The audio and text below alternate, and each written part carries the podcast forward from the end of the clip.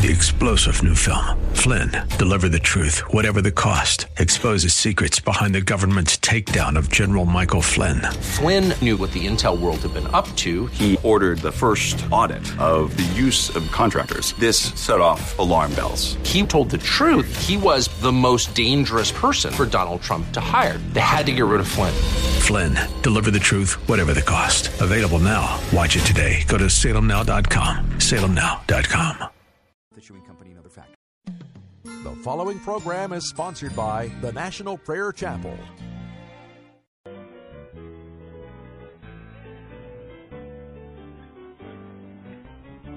We've come this far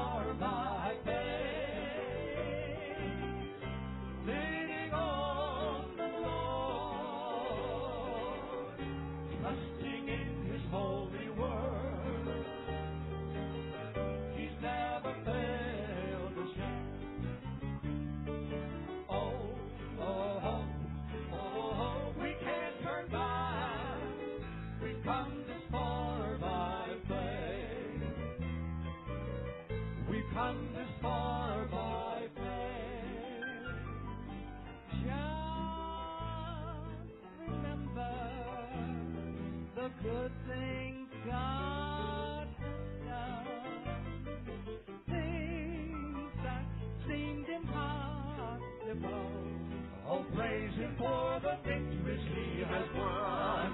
Oh, we've come this far by faith,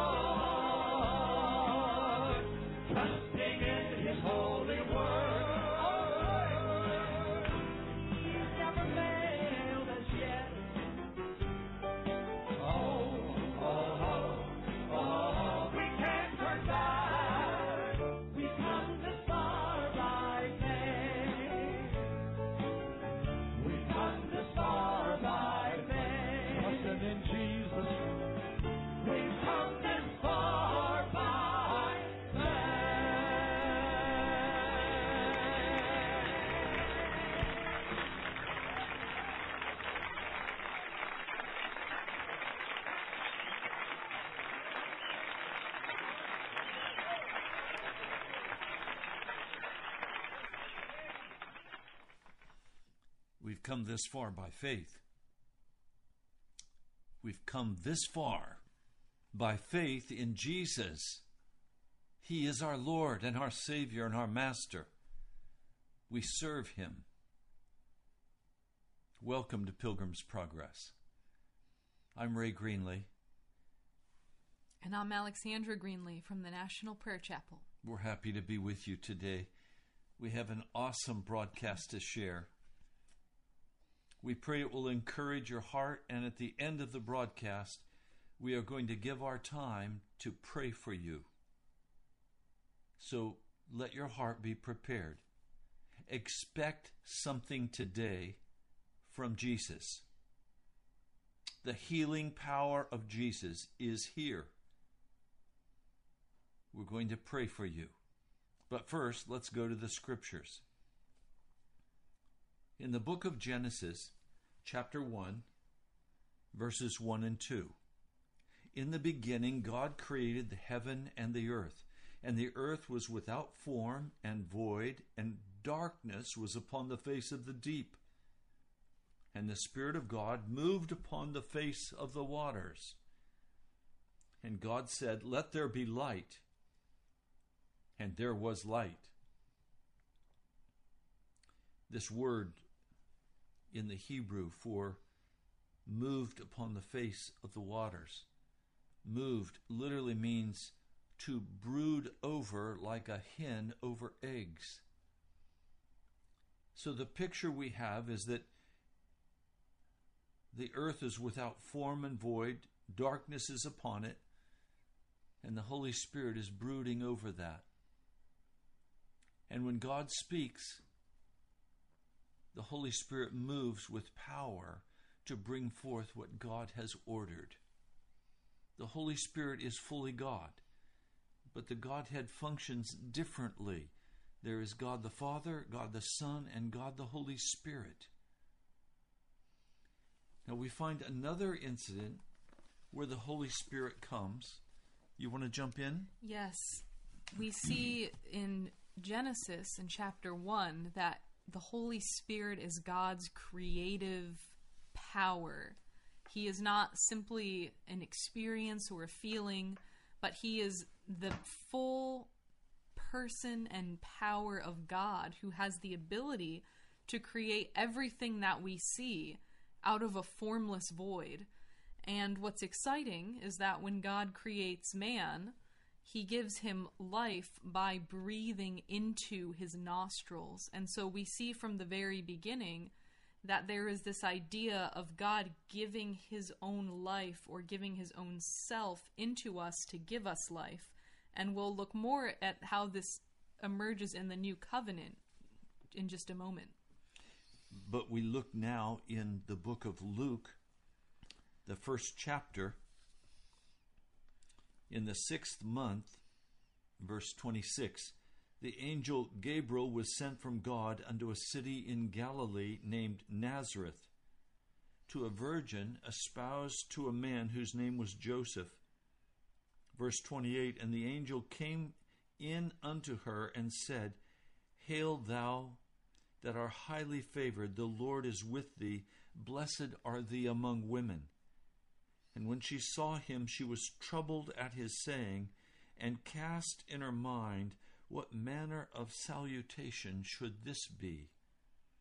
And the angel said unto her, Fear not, Mary, for thou hast found favor with God. And behold, thou shalt conceive in thy womb and bring forth a son, and shall call his name Jesus. He shall be great and shall be called the Son of the Highest, and the Lord God shall give unto him the throne of his father David, and he shall reign over the house of Jacob forever, and of his kingdom there shall be no end. Then Mary said unto the angel, How shall this be, seeing that I know not a man?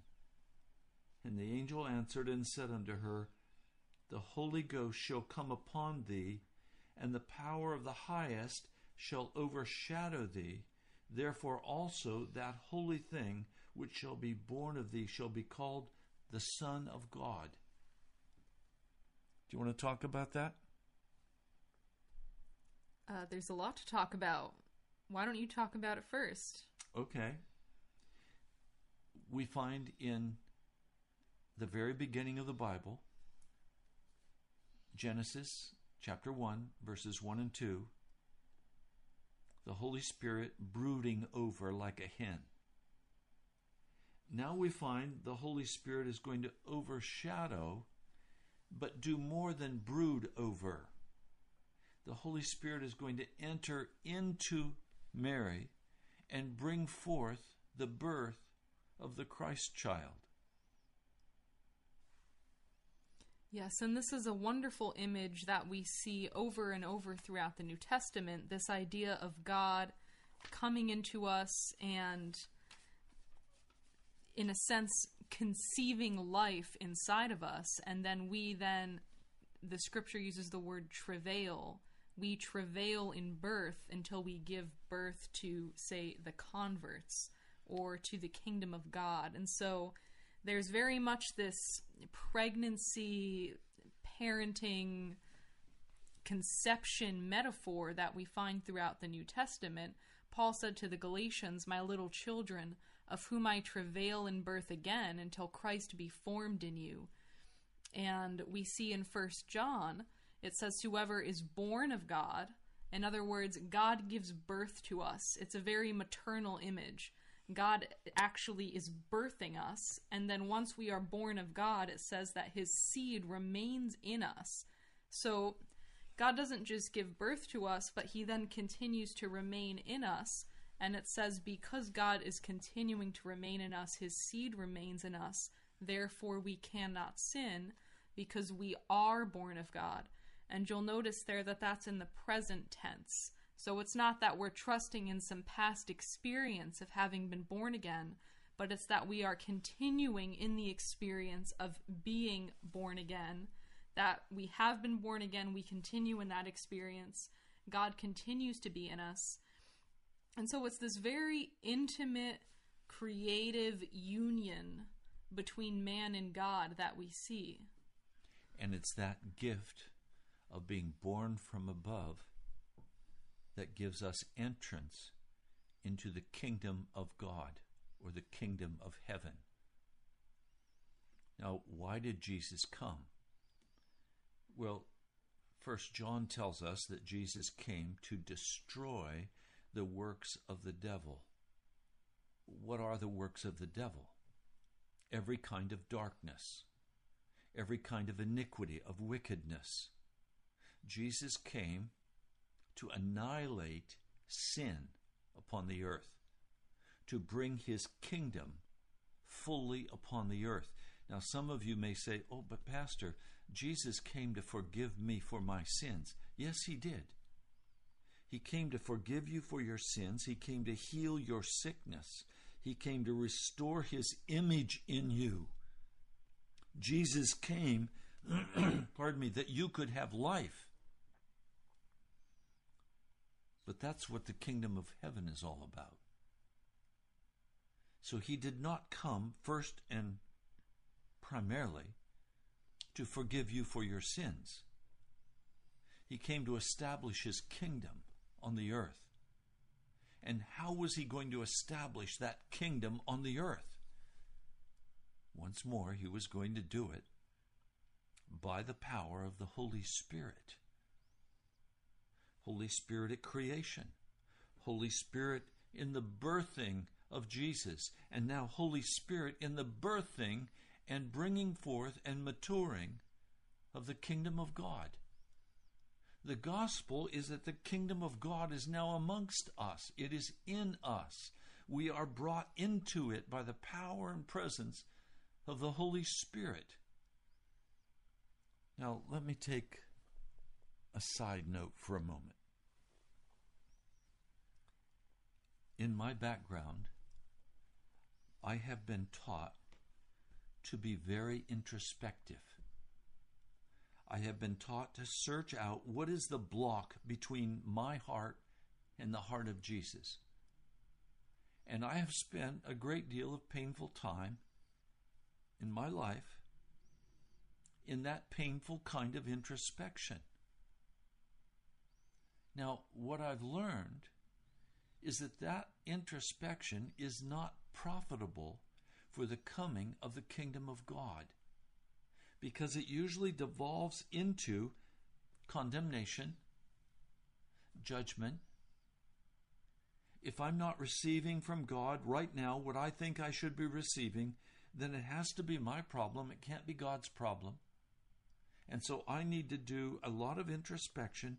And frankly, and I apologize for this, Many times I have pressed you with questions that have led you to deep introspection. I'm not going to do that anymore. The focus of the gospel is not introspection. It's not even self examination. That is a very minor note in the scriptures. A man is not entirely sanctified by spending weeks and months and years examining himself before God. How does it happen? It happens by the power and the presence of the Holy Spirit as He comes upon us, and He will show us what He wants us to deal with, and He will give us the ability to repent and to allow the blood of Jesus to remove that from our hearts to put it in a little bit more simple terms, we are saved or we are sanctified or we receive the Holy Spirit by faith, by believing in Jesus. It's not by thinking about my own heart. It's just by believing and pressing God, waiting on God. We'll get more into that in a moment. But this is wonderful when we think about it, and it's the whole tenor of Scripture. For example, if you look at the book of Hebrews, the book of Hebrews is written to a church that is going through horrible persecution. They have many of them lost their property. They are considering forsaking the fellowship. They are considering forsaking the faith entirely. And so what does the he- writer of Hebrews do? What is what is his or her approach? Does the writer say, examine yourselves and see if you really have what it takes to do this Christian walk? No, the writer of Hebrews first starts out by exalting the person of Jesus, showing that he's continually living to make intercession for us, pressing us on to have faith in him, to believe the promises of God for our sure salvation, and then it moves into saying, look at all these witnesses, look at all these witnesses of those who've gone before you. Think about Abraham, think about Noah, think about the harlot who hid the spies from Israel. Think of all these men and women who've gone before you who have persevered in the faith. Think about the people who have lived in animal skins in caves. Think about the women who had their dead raised back to life by the power of God. Then it moves into, well, yes, you're going through persecution, but this is temporal. You have an eternal reward in heaven. You are children of God. God loves you. Endure this persecution as a way that God is using to make you holy and ready for heaven. So it's a continued exhortation. It's always continually pushing the believer to look to Jesus in very practical terms. Consider the sufferings that Christ went through. You haven't yet endured to the shedding of your blood in the fight against sin. Well, Jesus did. So look at what Jesus has gone through, and then our affliction seems kind of light in comparison to it. So that gives us courage and faith to continue on. Now, we're not going through a time of intense persecution right now in the United States, but this holds true for any kind of promise of God that we're trying to apprehend. Our focus needs to be on God, on His promises, on how we can trust Him because we have a sure record that everything he's ever said has been true and he has accomplished what he said he would do. He designed that he would send his son to to make a holy and righteous people before him. And that's what he did in sending his son Jesus. And then he sent the Holy Spirit so that we could further have no doubt that this was the Son of God as he cast out demons, as he raised the dead back to life, as he healed, it says, all manner of sickness and disease. God has given us the highest confidence we could possibly have in Jesus as our Savior, even raising him from the dead and giving him a life that is eternal to never die again. So the real question is what am I going to do with Jesus? He does not condemn me, He does not judge me. Jesus comes offering his hand and says, Come and follow me. Come and stand by faith to be filled by the power of the Holy Spirit. There is no record in the upper room of the disciples spending day after day in intense, painful self discovery. That simply didn't happen. There were things that had to be dealt with. They were dealt with quickly and upfront. Jesus dealt with Peter in such an amazing way when they had breakfast by the by the Sea of Galilee when they were out fishing. He he gave them a great gift of fish, of finances. And he said, Peter, do you love me more than these? And I think he was talking about, do you love me more than these fish? He could have been saying, Do you love me more than these disciples? But I don't think Jesus would set that kind of question up. That's not like him. But he would ask the question, Do you love me more than these fish? Then feed my sheep, take care of my lambs, do what's necessary to take care of the church. So his focus was not, Peter, you've been a wretched man. Have you suffered enough yet with your sin that you will now repent?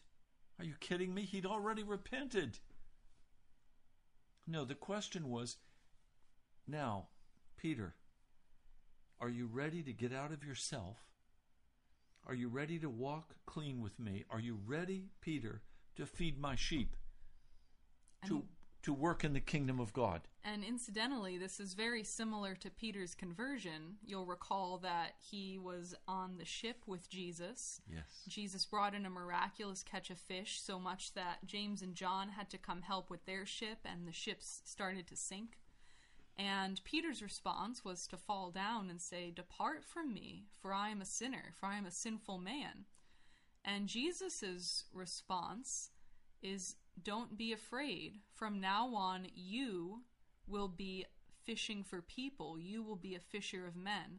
So I love it because Peter's converted, and at the same exact moment, he's he is given the commission to become a soul winner. And Jesus doesn't say at that point, you know, come watch me for a little while and see how I do it. But he says, from now on, you will be doing it. But see, he also did not say to Peter, I agree with you, Peter. You are a wretched sinner. Now, let's itemize the ways you are a wretched sinner. He didn't do that. Instead, he gave him the charge you will become now a fisher of men. Yes, so when Jesus sees that we have truly repented, he doesn't make us stay in a Christian penalty box for a while, or he doesn't let us stew in our sins for some certain amount of time. But no, he immediately he says, "Feed my lambs. You will be a fisher of men." He immediately turns around and gets us directed towards others and to building his kingdom. And so in Luke, the 11th chapter, we find this incredible story. Uh, Luke 11, verse 5 Which of you shall have a friend, and shall go unto him at midnight, and say unto him, Friend, lend me three loaves? For a friend of mine in his journey is come to me, and I have nothing to set before him. For he from within shall answer and say, Trouble me not, the door is now shut, and my children are with me in bed. I cannot rise and give thee. I say unto you, though he will not rise and give him because he is his friend, yet because of his importunity he will rise and give him as many as he needs. And I say unto you, Ask, and it shall be given you. Isn't it interesting? It does not say ask, and I'm going to uncover all of your wickedness and judge you. No, it's ask, and it shall be given to you. Seek, and you shall find. Knock, and it shall be opened unto you. For every one that asketh receiveth, and he that seeketh findeth, and to him that knocketh it shall be opened. If a son shall ask bread of any of you, that is a father, will he give him a stone? Or if he ask a fish, will he give him a serpent? Or if he shall ask an egg, will he offer him a scorpion? If then, being evil, you know how to give good gifts unto his children, how much more shall your heavenly Father give the Holy Spirit to them that ask him? Now, Jesus understood that they were still evil. But his approach to it was to say, Look, I know about you, but I also know that the Holy Spirit will be given if you'll just ask. Because the Holy Spirit comes and teaches us about Jesus and changes everything in our heart. Now we're waiting and we're praying for the baptism of the Holy Spirit. We're determined we're going to walk with Jesus. Do you know where my phone is? I want to read something. A friend sent me a text this morning. I'd like to read it to you. To me, it was piercing to my heart, and it was helpful. This is a quote from Pastor David Wilkerson from two different sermons. He put them together in one quote. Let me read it for you. If a man is walking completely and fully in the will of God, he will have no fear. There will be no angst. He will be comfortable in poverty or prosperity, in sickness or in health. He will go anywhere God tells him to go.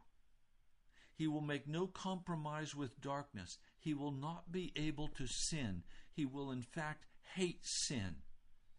He will only resist the devil. Because he fears the Lord, he is given wisdom. Now, another quote I want to share with you from this same person, but this is a man by the name of Wigglesworth who was a powerful man of God in years gone by.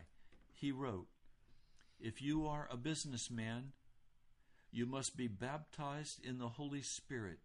For any business, you need to know the power of the Holy Spirit. Because if you are not baptized with the Holy Spirit, Satan has a tremendous power to interfere with the progress of your life.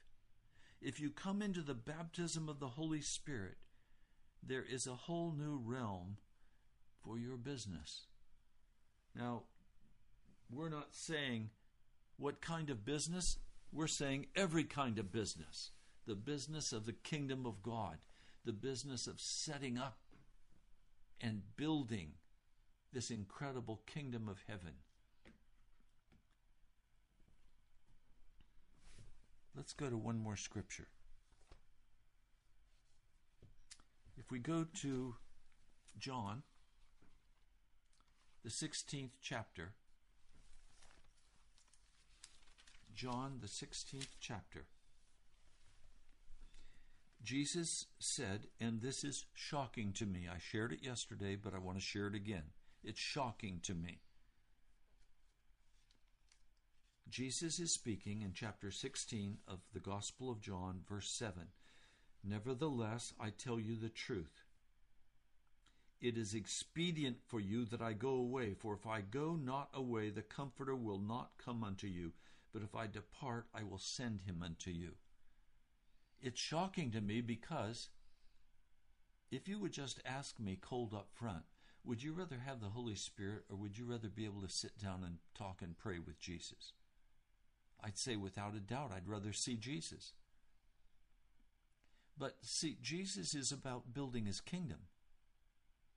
And he knows that if he is only in one place physically at a time, he will limit the building of the kingdom of heaven.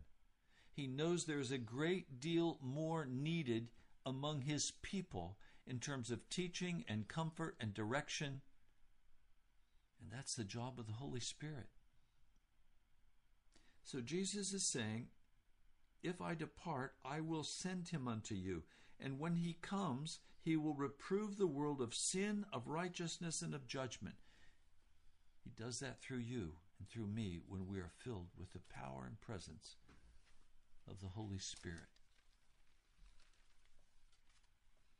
Yes, the same idea Jesus said in John 14, 16 through 17.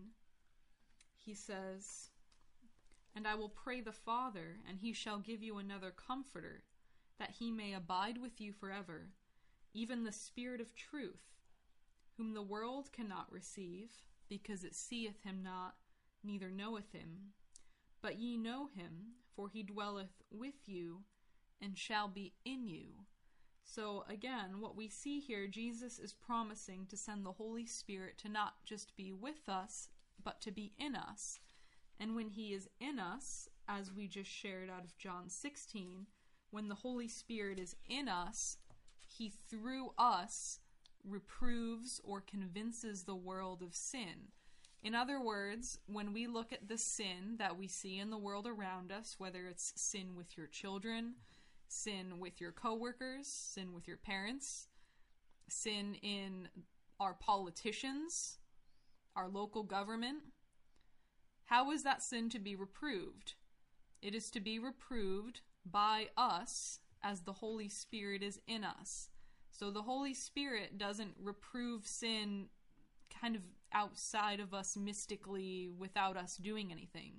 He comes and he lives in us, and then we speak, we act, we take a stand for righteousness. We say the kingdom of God is here. Jesus came to destroy sin. The power of God is here now to free you from every bondage, to heal you, to restore you, whatever abuse you've suffered, whatever catastrophic losses you've gone through in your life, whatever ailments you have.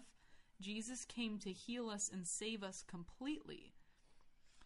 If you look then at John chapter 14, beginning in verse 20, at that day ye shall know that I am in my Father, and ye in me, and I in you. He that hath my commandments and keepeth them, he it is that loveth me, and he that loveth me shall be loved of my Father, and I will love him and will manifest myself to him. And then verse 26 But the Comforter, which is the Holy Spirit, Holy Ghost, whom the Father will send in my name, he shall teach you all things and bring all things to your remembrance whatsoever I have said unto you. So the picture we have is that Jesus comes with the Father and actually dwells in us by means of the Holy Spirit. Yes, and Jesus prayed this for us in John 17. He prays to the Father and says, And the glory which thou gavest me, I have given them, that is his disciples, that they may be one, even as we are one. In other words, that even as Jesus and the Father are one, that we may be one. Verse 23 I in them, and thou in me, that they may be made perfect in one. So Jesus is praying that he would be in us. The Father's in Jesus, and Jesus in us is in us, and so we are one with God. Now, I've not yet received this full baptism of the Holy Spirit. And now I have to make a decision. In order to receive that full baptism of the Holy Spirit, do I have to go into a time of intense self examination? Or do I simply stand by faith for the power and presence of the Holy Spirit to come and do His work in my heart and my life. In other words, do I believe that it is my job to prepare my heart for the coming of the Holy Spirit, or do I believe that it's the Holy Spirit's job to prepare my heart for His coming? And I'm going to come down solidly on the side that says it is the Holy Spirit's job to prepare our hearts for His coming in he must do the renovation work. Now, some time ago, I'm saying weeks ago, the Holy Spirit spoke, or Jesus spoke. It was dropped into my spirit as clear as a bell, and it said, the voice said, Let the Holy Spirit make a new man of you, Ray. Well, yes.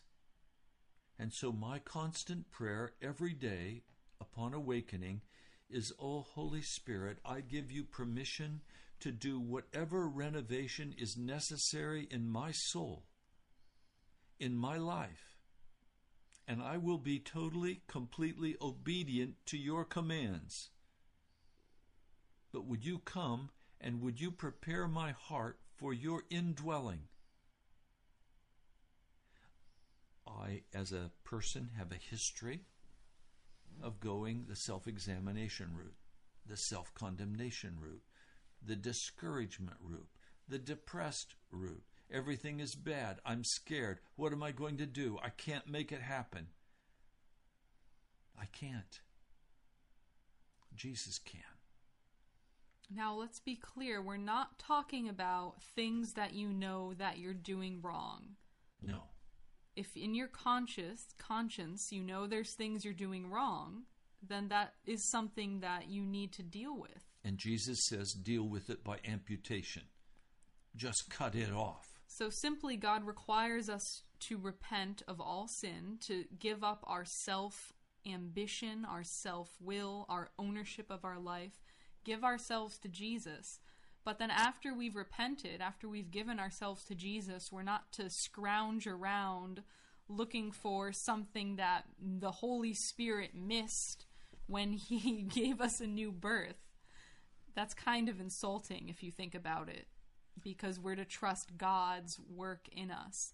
Now, as I said, if you are consciously aware that there is something wrong, that's one thing. But if there, you have no conscious awareness, if you know you've been cleansed from your sin, you know you've been made into a new person, then Jesus said, He that believeth on me, the works that I do shall he do also. So we're just to move forward in faith, in believing, and say, okay, Lord, I do believe in you, and you said that I would do the same works that you do. So I'm going to come and keep asking you for that. I want to do the works that you did. I want to be able to have the lost saved. I want the sick to be healed. I want those who are suffering to be relieved. I want your kingdom to be built. Yes. Some of you have asked, where does the National Prayer Chapel meet? What are we doing now? Well, what we're doing now is an upper room. We're standing by faith and we're praying for the fullness of the Holy Spirit to come. And very frankly, if you think you're ready to not be in a normal place of church, but instead to be in a place where we cry out to God, the whole service is a prayer meeting, and it's serious prayer if you're ready for that and you want that, then call us and we'll talk and determine with you if that's really where you're at and what you really want. So you're welcome to call 703 481 489. I'm sorry, 489 1785. I'm glad you're keeping me straight. Give them the number again 703 489 1785. We won't answer right now, but call us after 2 p.m. Now, we're going to take time to pray. We're going to pray for you. So let's begin. Almighty God, I come to pray for those who are listening today to this broadcast. There are some listening, Lord, who have left all sin and who are rejoicing in you. They love you with all of their heart, but they have not yet received the baptism of the Holy Spirit. I'm asking right now for those who have the faith to stretch forth their hand, even as I'm stretching forth my hand toward them. And I ask that you would grant them at this moment the full baptism of Pentecost power, the baptism of the Holy Spirit. I'm asking this because you promised this, and you are a covenant keeping God. You said you were more willing to give the Holy Spirit to him who asks than we are as parents to give food unto our children. So I'm asking that across this congregation listening right now, you would move with power to baptize in the presence and power, the purity of the Holy Spirit.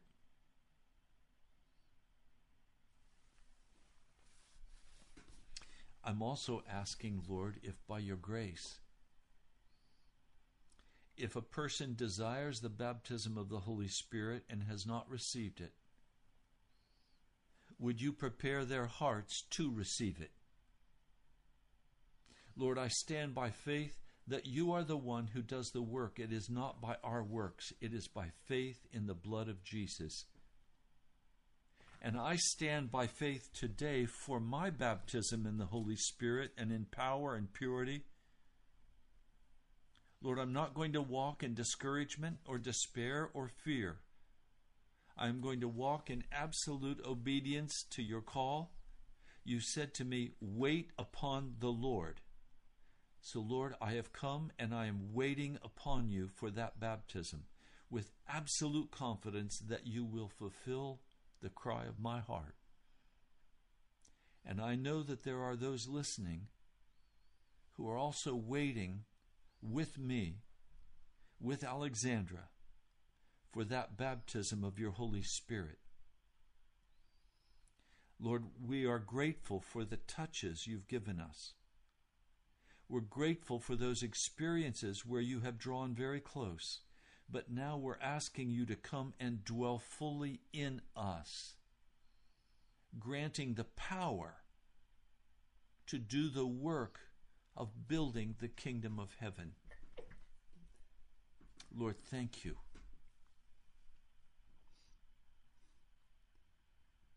Lord, thank you. Now we come also, Lord, to pray for those men and women who are still caught in their sin. They've been taught they can never leave their sin. They've been taught that your blood does not have the power to release them and set the captive free. But you were very clear that you came to set the captive free. You didn't come to babysit someone in prison, you came to blow the prison doors off and bring them out in glory. So, Lord, I'm coming today to pray for those precious ones who are still walking in darkness, but there is stirring in their heart a desire to come to you, Jesus.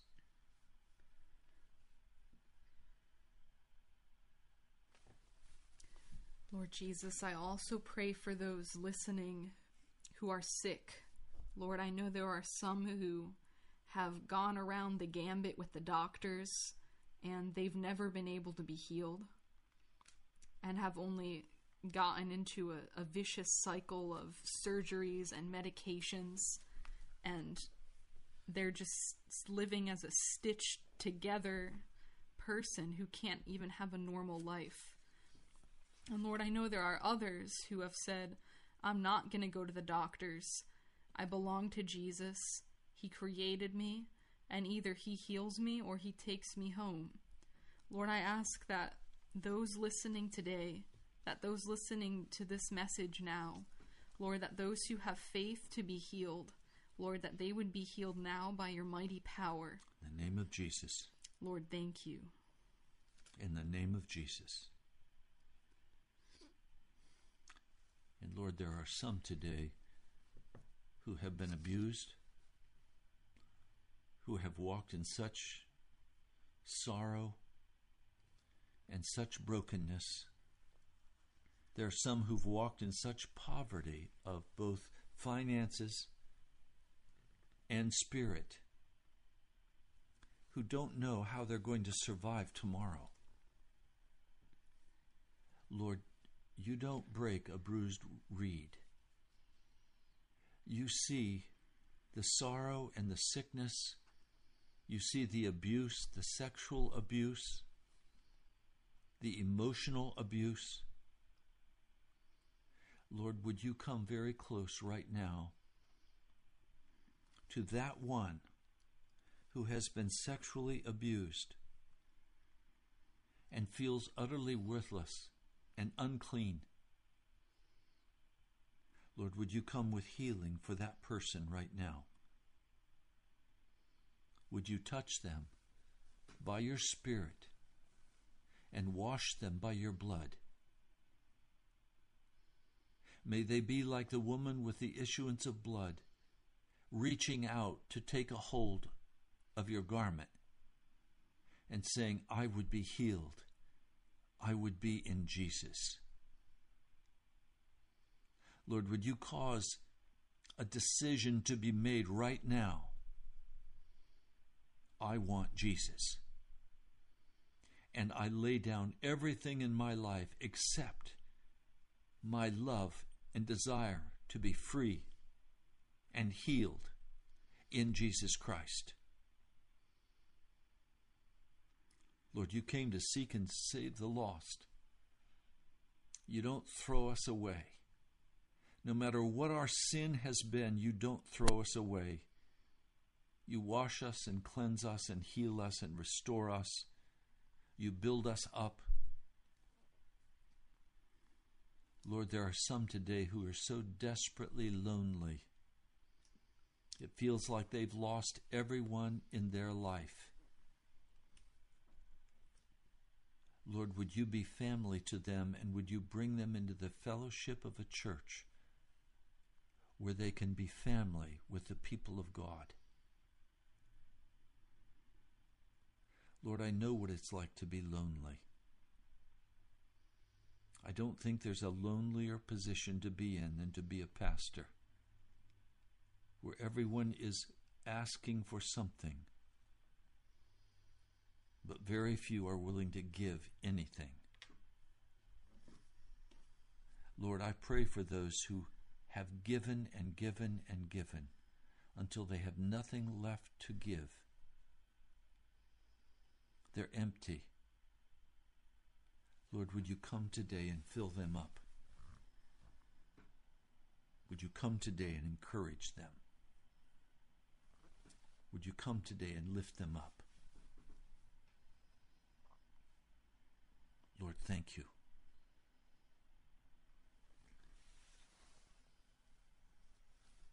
Lord, we bless your holy name. You are the only one who can come with healing in your wings. You're the only one who can rebuke the devourer and set your people free.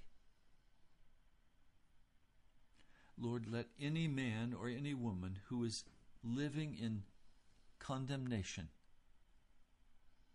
feeling worthless, feeling hopeless, Lord, would you turn their hearts now toward you and toward heaven? And would you let the light and the glory of your presence break out about them and in them? Lord, thank you. I pray in your holy name. Amen. Amen. We've come this far by faith. And we're going to finish this journey by faith, not by fear, not by self works. We're going to finish by faith. We're going to be baptized in the power and presence of the Holy Spirit with purity and power by faith in the blood of Jesus Christ. We're going to be prepared for that baptism by the power of the Holy Spirit.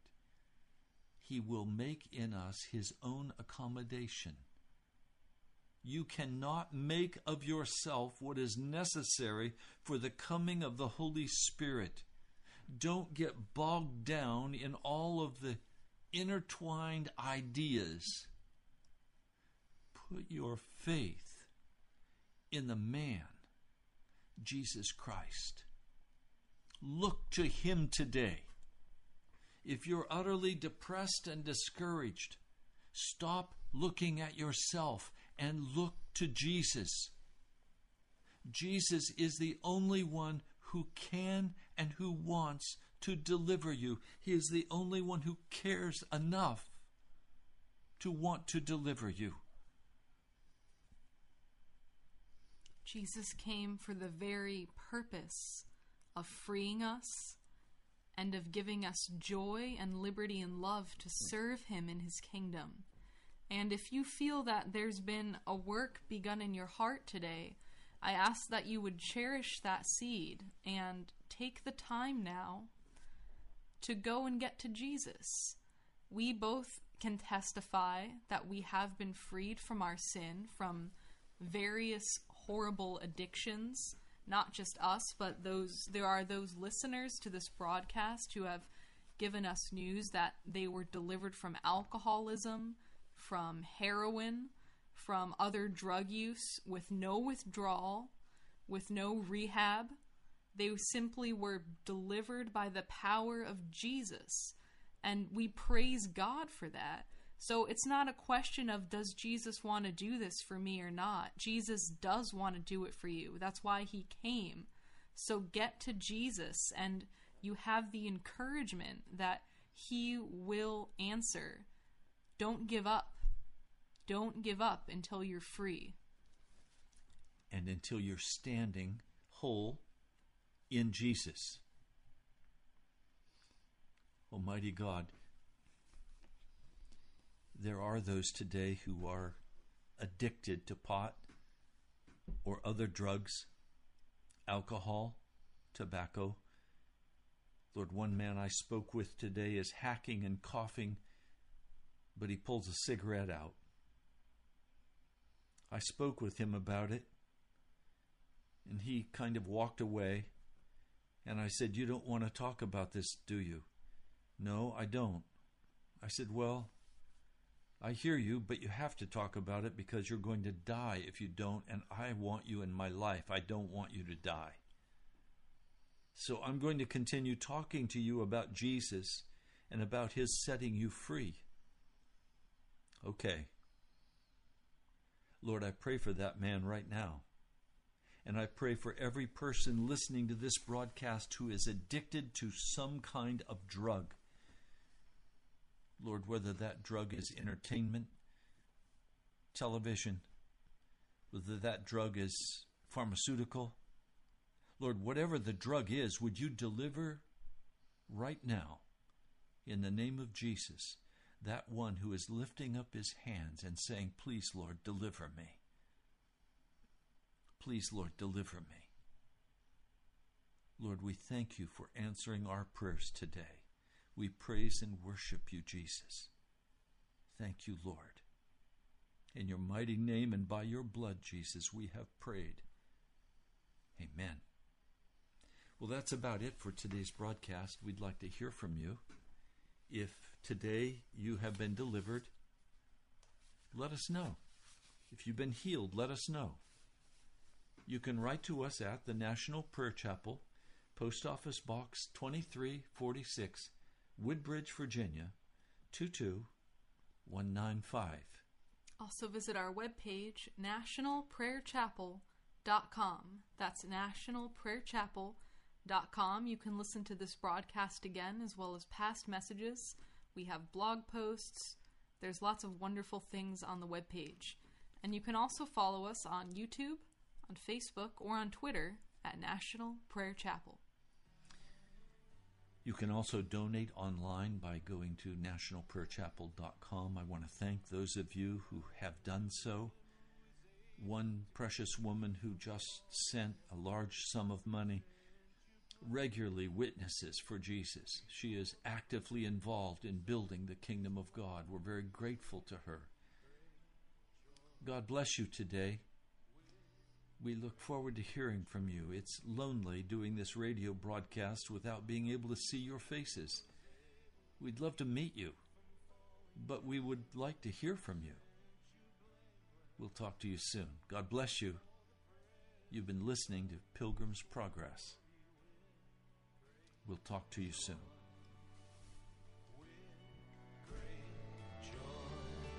To